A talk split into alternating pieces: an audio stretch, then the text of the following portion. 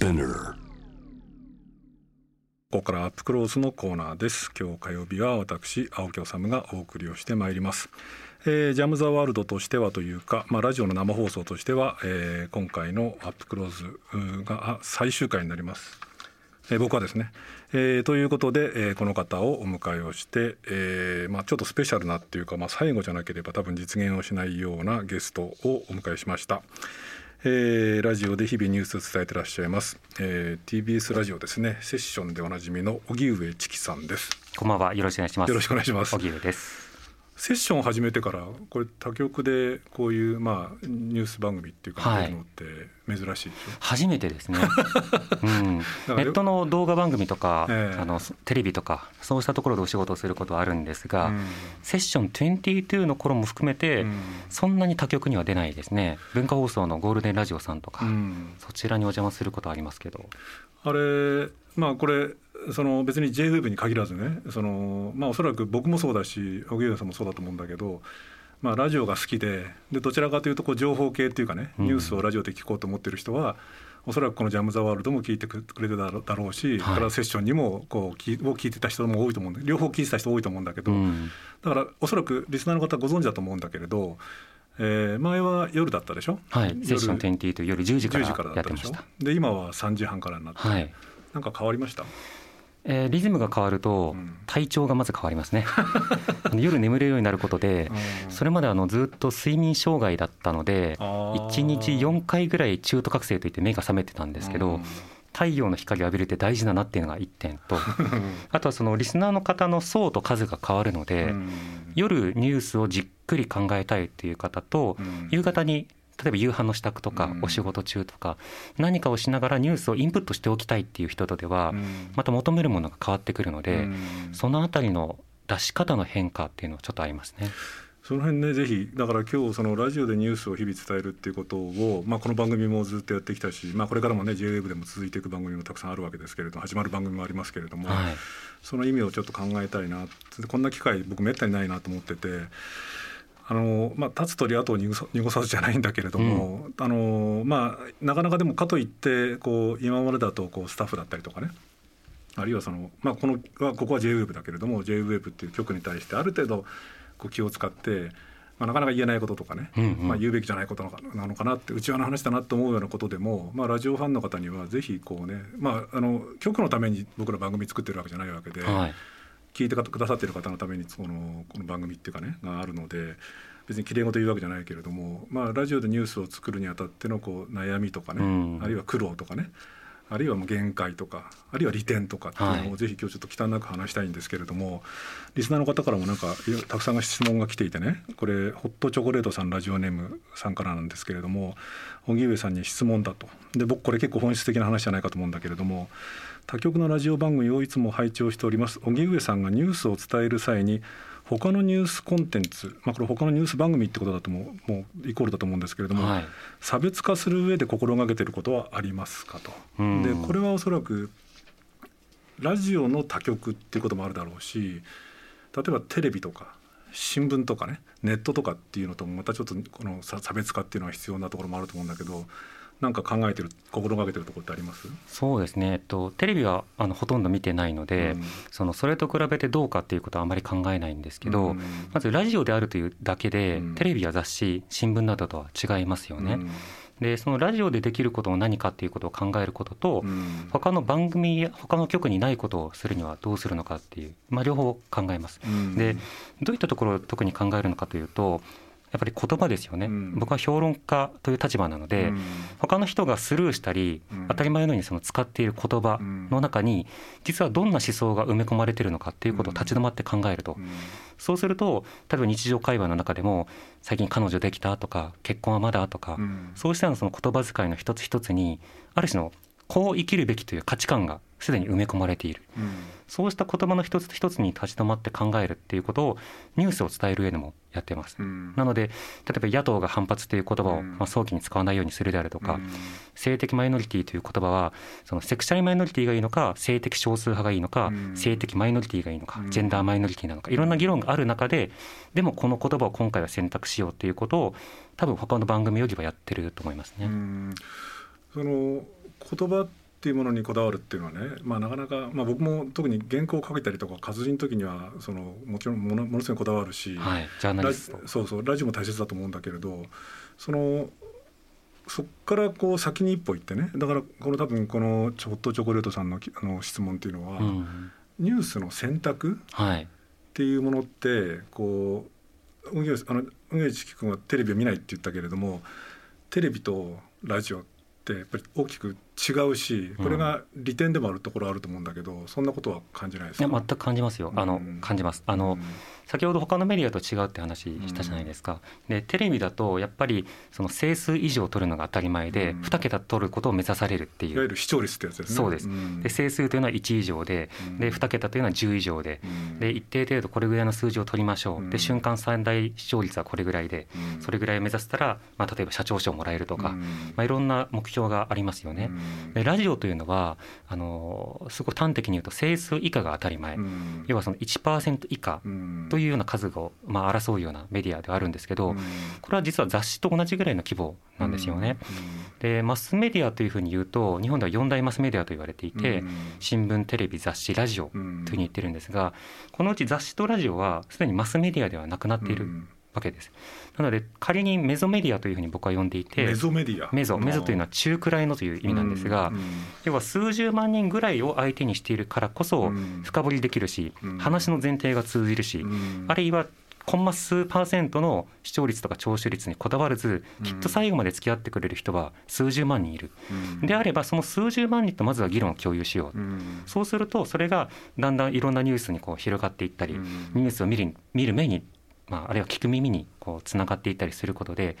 批評的なセンスを持った人たちを一定程度共有したり、ここでは少なくともこのニュースを話し合う場所があるんだっていうことを共有できるっていう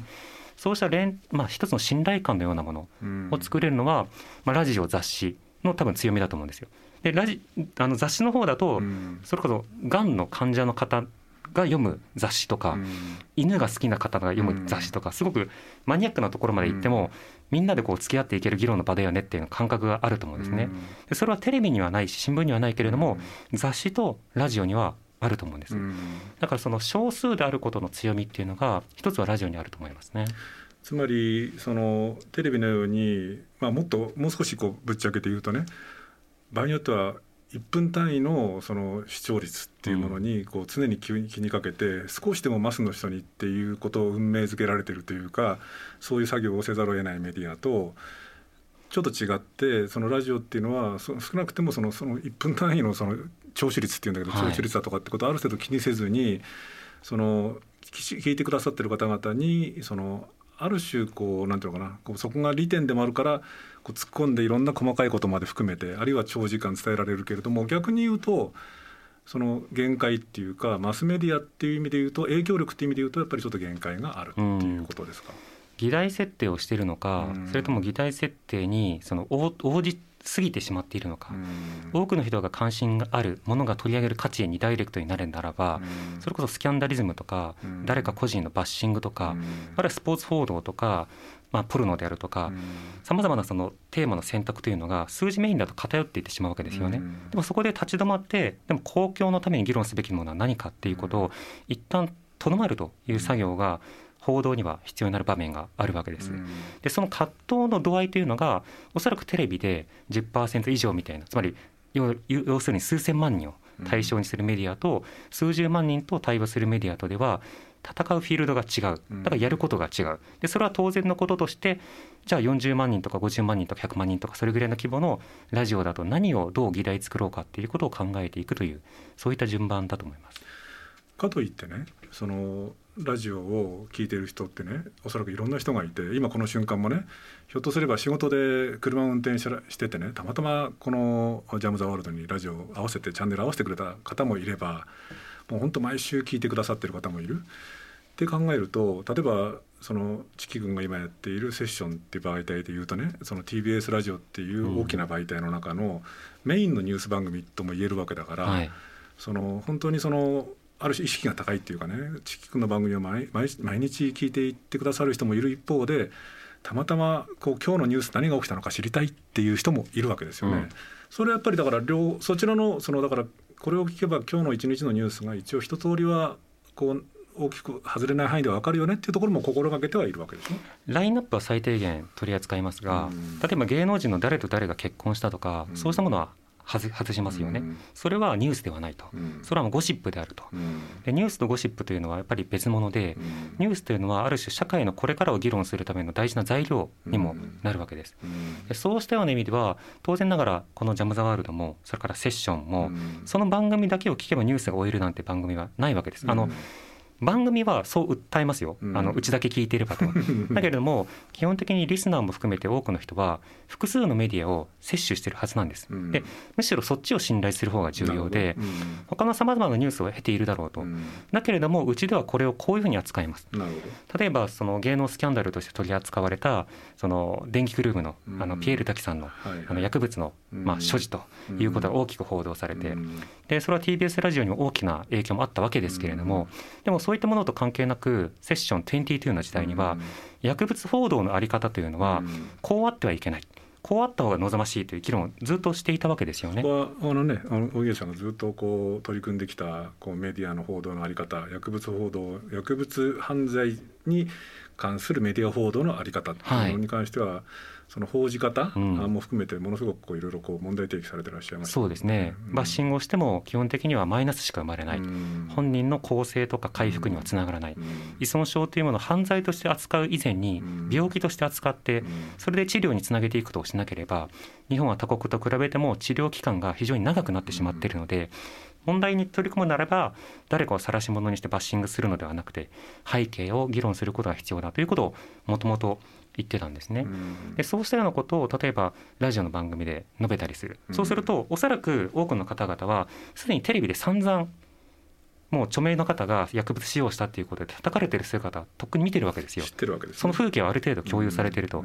だけどその共有された風景に対してその反応でいいんだろうか、その評論でいいんだろうかっていう疑問を持ってる人たちが一定数いるわけですね。そうなった時にいや薬物の問題は海外ではむしろ薬物の非犯罪化薬物使用とか薬物所持を犯罪にしないようにしましょうという動きが出てきています。それは科学的根拠に基づいてこのような動きが出てきているんですと。ひいて日本はっていうこうした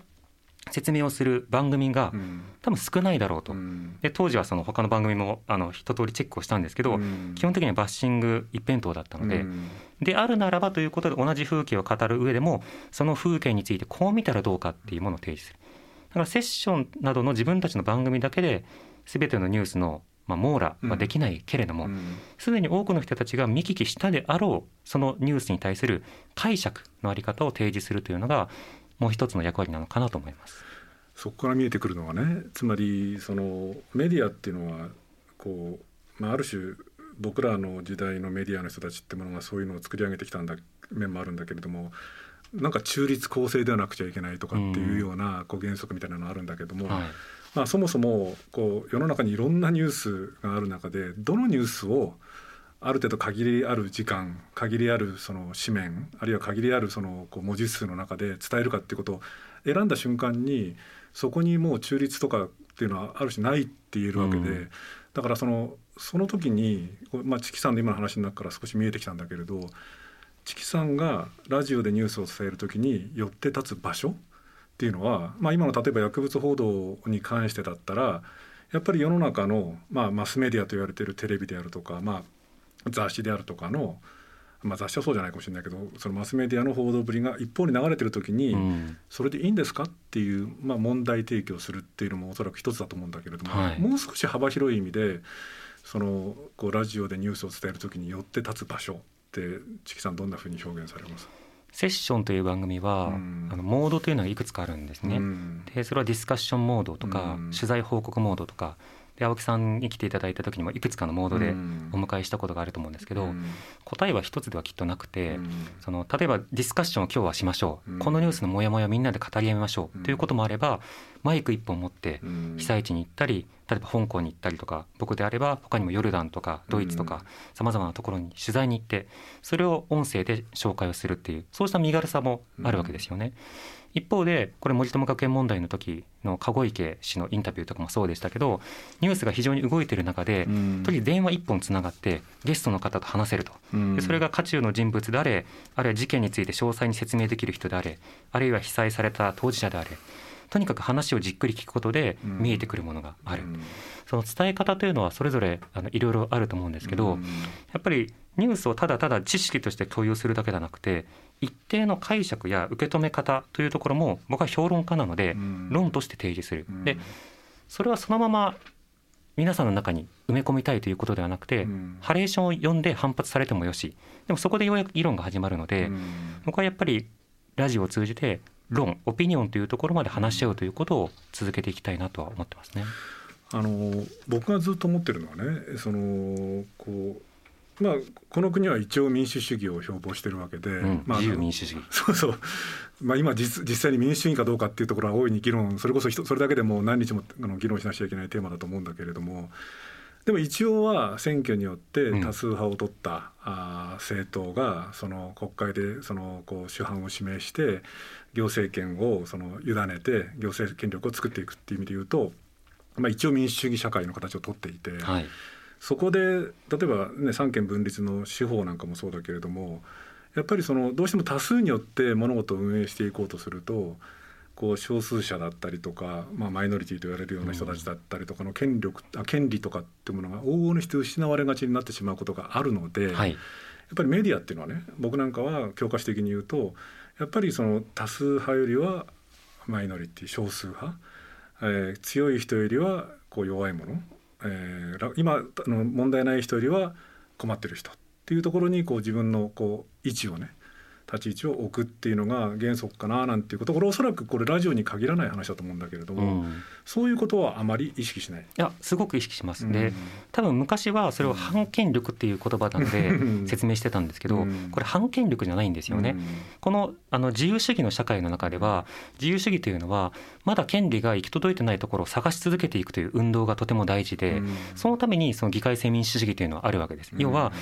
あのその都度その都度課題があって法律を作って予算をつけて対処をしていく。それでもここがまだ足りません。ここが不十分です。こういった人も実はいましたっていうことを発見し続けていくことが大事になるわけですね。完成をしないということが前提になっているのが自由民主主義になるわけです。となると今完成した社会だというふうに言えないのはなぜか。それはどんな人がどんな困ったことがあるからなのかっていうことを探し続けていくのが重要でこれは反権力というわけではなくてむしろ自由民主主義の議論の前提を信頼した上でそこにこんな議題が重要ですよということを提出し続けていく作業になるわけですよね。その場合に時折その権力が不正を働いたり例えば今回の広島の選挙とか、あるいはさまざまな、まあ、リコール問題でもそうですけれども、名古屋のリコール、そうですね、不正があったということになれば民主主義の前提が崩れそうになるので、それに対して真正面からもちろん批判をします。ただいろんな論点整理やメディアが報道してこの議題もありますというふうに届けるのは、それで議会や官僚機構が一定程度受け取ってくれるだろうという、まあ、期待があるからやってるわけですよね。その意味ではやっぱりその足りない議題は何な何なのかと、どういった論点どういった当事者の声が届かないような状況になっているのかというのは常々感じるところ。それをどんな言語で表現するかは世代や立場によって違うと思いますけど、そこは青木さんと全く同じだと思います。そのもう一個の要素でね、はい、そのラジオに限らないと思うんだけれどもこうニュースをこういっぱいあるニュースの中から何をどうやって選択をしてこう伝えていこうかと。だからさっきあのチキ君が言ったみたいに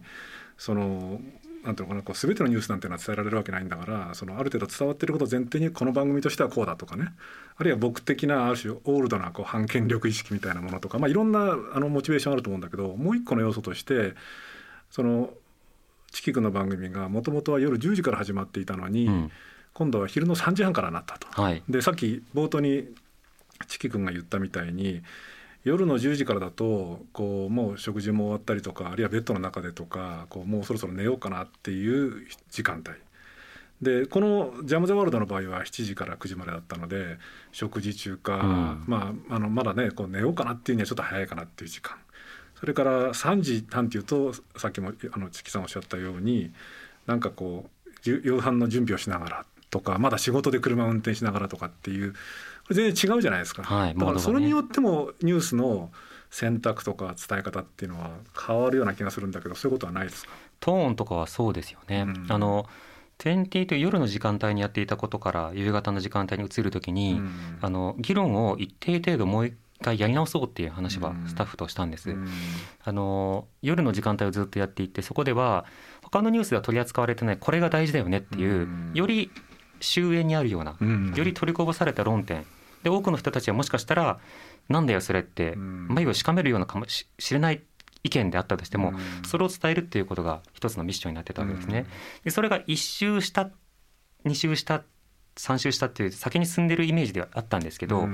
夕方になると今度はあのもっとこう、まあ、ある種の保守的な、えー、立場を取る方やあるニュースの言葉なんかにそもそも触れたことがないよって人も当然いるわけですよ、それぞれの忙しさとか関心があるので、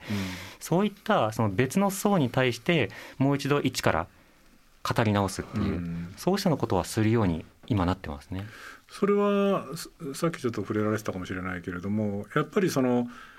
ある種もう荻上チキのセッションっていう番組を聞きに来てくれてる人たちはある程度こういう人たちだからっていうようなことではなくてもう少し間口を広げてこうやらなくちゃいけないっていう感じがあるっていうことですか？そうですね、うん、あの僕はさっきのジャーナリズムやその報道の話で言うと、うん、評論家の立場としては中心主義を疑うっていう作業をずっと繰り返してるんです中心主義を疑う、はい、中心主義というのはセントリズムというんですが、あの何々セントリズム何々中心主義と言われるものがこのようにたくさんあってそれらを議論し続けてきたのがこの百数年だったり200年ぐらいだったり、まあ、哲学の世界だともうちょっと長いんですけどどういうことかというと例えば男性中心主義に対して女性がいるぞと女性を見落とすなということでフェミニズムがカウンターを打つわけですよね。それから健常者中心主義でバリアフルな社会になっていたものに対して障害者運動などがバリアフリーの社会にしようというふうに言ってきた。白人中心主義に対して公民権運動などを通じて黒人の方々やアジア系の方々が我々を忘れるなということで声を上げてきた。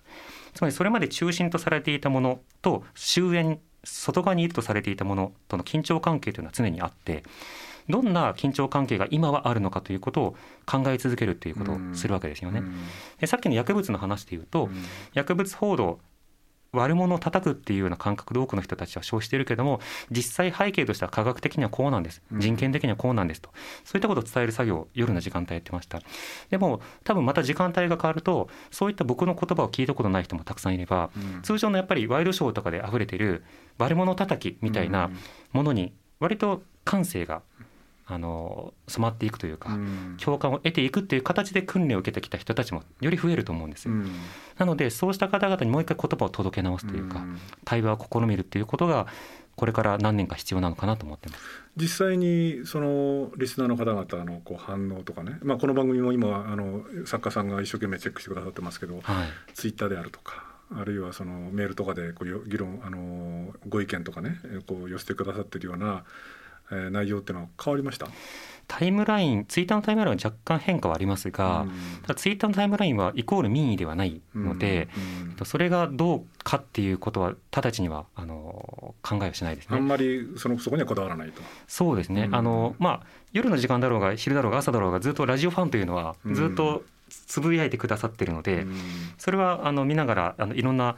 なんだろうな企画のヒントにすることはありますけれどもオピニオンがどう分かれているのかということは、うん、そこから直ちに考えるということはないですね。うん、でメールなどでは例えば選択的夫婦別姓とか、うん、そうしたものに対してあの反対の立場であるとか、同性婚に対して反対の立場であるとかそうしたの方からのメールが来るあのそういったものを目にする機会というのは前よりは増えたかなというような印象はあります。ただそういったリアクションをくれてる段階でやっぱり一定のバイアスがあるのでそれでリスナー層の違いっていうのはちょっと見えないですね。ただあの意識としてはより多数がいるんだと。そこにいるんだと。そこに届けるんだっていうことを考えてます。でね僕はあのチキ君とじっくり話す機会があったら前からこれは聞こうと思っててもう一回聞いたかな。俺はね最初にチキ君とじっくり話した時っていうか何かで話した時の記憶がものすごい覚えてるんだけど、そのチキ君がまだ本当にそのラジオの仕事を多分始めてそんなに時間が経ってないくらいの時にねあの、まあ、深夜の番組一緒にやったじゃないですか、うん、曜日代わりでね。はい、その時にチキ君から言われてこいつ本当ぶん殴ってやろうかなと思ったんだけれど。すいませんでした。いやいやいやいいんです。あのこのラジオでニュースを伝えるっていう仕事をねこうずっとしていてこうまあ地球がもう8年9年、まあ、その前見れたら10年くらいこう伝えてる、うん、やってるわけでしょ。で、ね。はい、僕なんて地球君が僕に何て言ったかっていうとその僕がずっと刑事司法多分警察検察裁判っっていうものの問題点っていうのを、まあ、これは僕はその通信社の記者時代からずっと問題点を指摘していてその後もフリーになってからもずっと言ってたんだけれども、うん、青木さんがいくら言ってもこう変わってないじゃないですかと。よくなってないじゃないですかと。虚しくないですか的なことをチキ君が僕に言ったわけ、はい、で僕はカチンときたんだけれど、まあ、ただメディアって、まあ、もちろんこう選択的夫婦別姓ですらってあえて言うけれどももうずっと言ってきてるのにいまだにこう実現しない、うん、で苛立ってる人もたくさんいる。世論を見ると多数になってるのに変わらないっていうところで苛立ちもあるんだけれど一方で世の中がちょっとずつちょっとずつは良くなっていくだろうっていうように思わないととてもやってられないんだけども、はい、どうですか？その10年以上ね。特にそのセッションは8年やってみて、うん、このラジオでニュースを伝えることによって世の中はその少しでもこう前進をしていってるんだろうかっていうあたりって今はどんなふうに答えられます？そうですね、えっと、その時多分僕が生意気なことを言ったのは、うん、若さゆえに年長をこう否定する手っ取り早い言葉が あのそういう言葉だったというふうに思うね、雨もある一方で、うん、僕効果って結構気にするんですよ、エフェクトの方ですね、どういった影響が出るんだろうかと。で例えばセッションで国会や国政の動きを真正面から取り上げても、それはまあほとんどびくともしないだろうというふうには感じます。ただニュースソースの一つとして意識されることによって、次の他者の報道につながるとか、いろいろなその報道のバトンリレーみたいなものに役割が果たされているっていうことはそこでは思うところはあるんですよね。で他方で例えば先ほどの薬物の話であるとか、人権の問題であるとか最近だとさまざ、まロヒンギャとかウイグルとか、あのなかなかテレビで1時間取り扱うっていうことは難しいようなものでも、ここではちゃんと知識のリレーや関心のリレーを紡いでるっていう意味で影響をもたらしてるっていうところは1点と、それから例えばその薬物報道であるとかマタニティハラスメントとかいろんな概念を社会で共有するっていう場面において、ある程度先駆的な役割を果たしたっていう場面もあると思うんですね。なので役割を果たすっていうふうに言った時に議題を共有するのか、それとも論点を自分なりの考え方を見せるのか、それとも一つの関心というものを持続するのか、どこに焦点を当てるのかで変わってくると思いますが、それぞれあのこれからも役割を果たしたいなと思いますね。つまりそのこう政治にを直接もちろんねこう批判したりとか問題点を指摘したりとかっていうようなことももちろん必要だしそれによって時にこの政治の状況を変えたいとか変えなくちゃっていう思いをぶつけるっていうのはあるけれどもそれよりもそのやってみてチキ君がずっとやってきて思ったのはやっぱりそのチキ君がラジオで伝えることによってある種志を同じする人たちあるいはその、まあ、特にメディアなんかで仕事をしてる人たちに対して例えばチキ君の番組がポッてやればそのあこれはやれるんだっていうことであるいはそういう視点があったかっていうことでそれがこう他のメディアにも広がってこう影響力を少し広げていける。でそれが最終的には何か世の中を変えるかもしれないっていう、うん、そういうことですか？そうですね。関心あるいは専門家なのかもしれないですけど、うん、こういったものをこういうふうに取り上げることができるんだよっていうものを提示するというのはしたいですよね。うん、もちろんラジオパーソナリティとしてだけではなくて、一市民としてはそれこそ議会にロビーングに行ったり、法案の作成のお手伝いをしたりとかあるいは署名活動をしたりとか記者会見したりしてこの論点が重要ですっていう発信も常々やってるつもりではあります。それはやはりメディアとそれからまあ政治機構三権の役割というものをとても重視しているからこその動きだと思うので、それは今後もラジオの役割あるいはメディアの役割変わらず続いていくと思いますけどね。変化はあっても。最後に一つなんですけどねまあ、僕の世代はもう僕は今50今年4なんですけれど、まあ、ある種オールドメディア世代、まあ、これ人に言わせれば逃げ切り世代っていうらしいんだけれどもあの古いメディアで育ってきておそらく古いメディアをその歩んでいた最後だと思うんですけれども四季君は違うじゃないですか。そのもうちょっと若いというかね、まあ、ニュースサイトをやったりとかそうそうそうそう。インターネットなんかを通じて、はい、どうですか？そのラジオっていうものラジオでニュースを伝えるっていう作業あるいは聞いてくれる人たちっていうのはこのメディアがものすごい激変していて新聞もどうなるか分かんない雑誌なんかも売れなくなってるっていう中で今後も変わらないと思います？ビジネス構造は変わると思います、うん、あのラジオ局がラジオ番組をスポンサーに売ってリスナーに聞いてもらうっていう構造自体は変わると思います、うん、ただあの音声を通じてニュースや知識を伝えるっていうのは、うん。それこそ今アマゾンをはじめとしてオーディオブックなどいろんな音声コンテンツの配信、ポッドキャストの配信っていうのは英語圏で大変な人気を博しているわけですね。英語圏はラジオもまた盛んだったりするんですけど、つまりラジオ局ビジネスが成立するかどうかわからないけれども音声を通じてニュースなどをディスカッションしてこの民主主義に一定のまあレスポンスを応答していくっていうこと自体はこれからも向こう数十年は続くと思いますね。うそういう意味で言うとこうやって喋っていろいろ伝えていくって作業まあ僕は楽しいんだけどね、はい、だからまあこれからもいろんな形でいろんな人たちがこう受け継いでいったりとかこう広げていったりとかするんだろうなと思います。明日もあるでしょ？番組でしょ？あセッションははい、そうですね。あの夜そこまで付き合わせちゃってすいませんでした。ありがとうございました。ありがとうございました、えー、今夜は、えー、ラジオで日々ニュース伝えてらっしゃいます。TBS ラジオの、えー、セッション、えー、をパーソナリティですね。荻上チキさんにお話を伺いました。5年間僕が担当したジャム・ザ・ワールドのアップクロースとしては最終回でした。えーとまあ、オンエアでも申し上げましたけれども最終回だからこそですよね。えー、まあなんていうのこういう言い方していいのかどうかわからないですけれども他局の、まあ、ライバルニュース番組のパーソナリティをスタジオに招いてというのはなかなかこう普段は実現しないし、まあ、先ほどねあのチキ君も言ってたけれどセッションが始まってからこういう形で他局に出るっていうのは初めてっていうかねほとんどないっていうことだったんでそういう意味では貴重な番組だったんじゃないかなと思います。あのまあ、チキ君のいろんな思いが聞けたし、まあ、ラジオっていうメディアでこうニュースを伝えるっていうことっていうのをこうみんなそれぞれに、まあ、僕ともまたちょっと違ったりとか、えー、共通するところもあったりとかあとこれチキ君が一個すごくこう強調していて僕そんなことないんじゃないかってっていうような気がするんだけどチキ君は自分のことを評論家っていつも言いますよね。あのでも今のチキ君のその TBS のセッションっていう番組はあどこの多分ラジオの番組とかですねテレビの番組よりもある種ジャーナリスティックっていうか現場に行くっていうことを本当に心がけてるようで素晴らしい番組だと思うし、まあ、逆に僕の方がこうインスパイアされるっていうか、えー、勇気づけられたりとか知った激励されるってこともあったので、まあ、ただとはいええー、チキ君は評論家っていうオピニオンをこうある種売り物にしていると。で僕はまあ一般的には僕は自分で名乗ったことないんですけれどもジャーナリストとか、えー、記者とかって言われるような仕事だったんでそういう意味でもこうラジオに対するアプローチの仕方はちょっと違うのかもしれないですけれどもでも本当にこういろんな番組がこういろんな悩みを抱えながらあるいはいろんな矛盾とかも抱えながら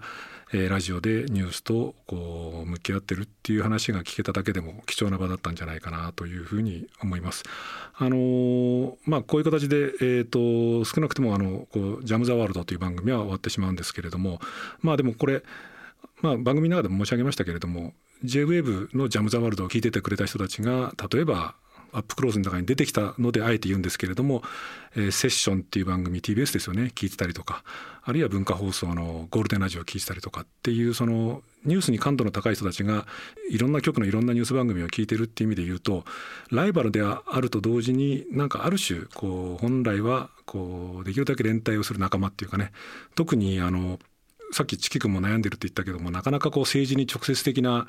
こう変革を求めるようなこう力をラジオあるいは番組単体では持てない時にひょっとするともうちょっとこう横で連帯をしながら例えば局を乗り越えて、えー、この問題何でもいいんですけどね。例えば最近だったら選択的夫婦別姓の問題であるとかあるいはコロナ対策の問題であるとかなんていうのはひょっとするとこう局の垣根を少しまたぎながらこう政治に物申したりとかこう影響力を持てるっていうような形のプロジェクトっていうのも完全に僕の今の思いつきなんですけれどもあってもいいのかななんていうことを最後だからこそ感じるアップクローズでした、えー、本当にあの繰り返しになりますけれどもまあ最後だからこういう企画を許してくださった J-WAVE にもそれから、TBS ラジオにもお礼を申し上げたいと思います、